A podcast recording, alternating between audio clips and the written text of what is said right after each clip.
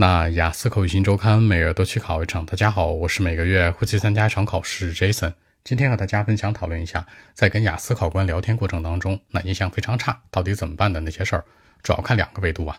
第一呢是考官态度不好，第二是你的态度不好。先来看第一个方向，关于考官态度不好。其实考官的这个态度呢，一般来说不会影响你的分数。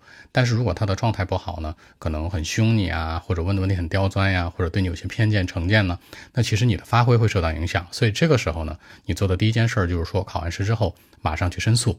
那你可以去投诉他的，比如他的状态不好啊，考官迟到啊，最常见的啊。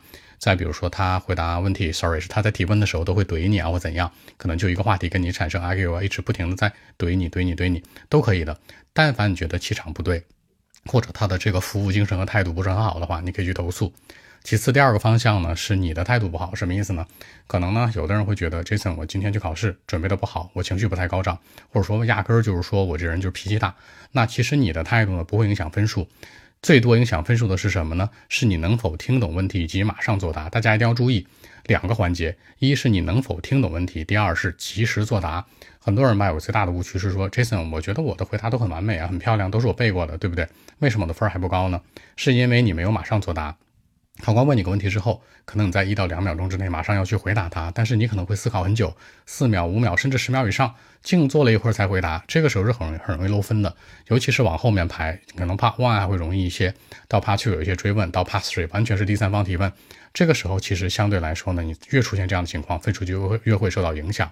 所以整体来讲吧，你跟考官去聊天，我们整体来说印象差其实没什么，他对你态度特别好。对你态度特别糟糕，除了能影响你的情绪和发挥之外，基本上不会影响分数的。客观来讲，他的态度不太会影响分数，只要你的内容能够去听问题听得很好，并且马上作答。再说直白点，你怼考官是不是？你怼得非常地道也是没问题的。也就是说呢，你能够去用很好的英文的水平去征服他，一般来说问题不大的。那举个例子，比如 Jason 之前带过的一个学生，那他其实呢就是跟考官互怼的一个模式，但出来这口语分依然是七点零加，他是七点五分的一个口语水平。那也没有说考官状态不好或者他的状态不好就影响分数，不会的，还是看实打实的英文水平。所以说呢，每次你考完试之后，你但凡觉得跟考官聊天像感觉不是很好、很差的话，你仔细想一想，有没有都听懂问题，有没有马上能够去作答，这点非常关键，而不是说只是考虑情绪啊或怎样。而且不管考官的情绪好与坏，尽量不要影响你的发挥，因为毕竟你考一次试和准备一次不容易，对不对？即使你投诉他成功了，你再去安排一次考试，万一那个考官更难呢？或者说问的问题更刁钻呢？所以说的话呢。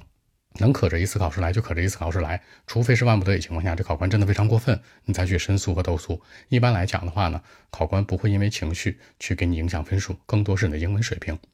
好，那今天这期节目呢就录制到这里。如果讲更多的问题，还是可以 follow WeChat b 一七六九三九一零七 b 一七六九三九一零七。希望今天这期节目可以带给你们帮助，谢谢。